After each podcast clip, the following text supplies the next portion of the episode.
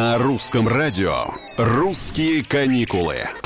Спонсор выпуска ООО «Спортивные лотереи». Мечтайте масштабно с национальной лотереей.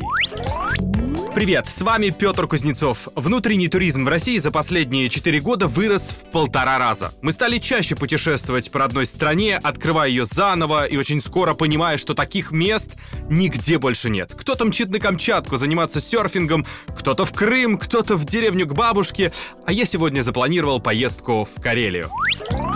Край чистейших озер, мощных водопадов, бескрайних лесов и живописных каньонов. Именно так написано о республике в туристических путеводителях. Посетить ее действительно стоит. Чтобы убедиться, во-первых, что все это не ради красивого словца, ну а во-вторых, что описать Карелию даже в самом подробном справочнике просто невозможно. Одни ищут здесь спокойствия и умиротворения, другие едут, чтобы полюбоваться суровой красотой русского севера, третьи хотят поклониться святым местам, посетить Валаамский, Соловецкий монастыри и Кишский погост.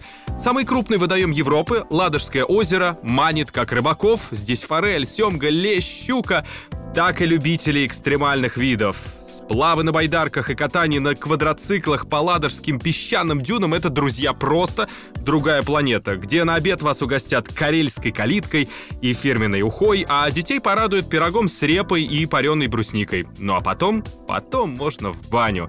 Настоящую, карельскую, со своими традициями, ритуалами и невероятными целебными свойствами. А вы уже придумали, где проведете свой ближайший отпуск? Если еще нет, слушайте русское радио, и вы можете выиграть путешествие мечты по России. Спонсор выпуска ООО «Спортивные лотереи».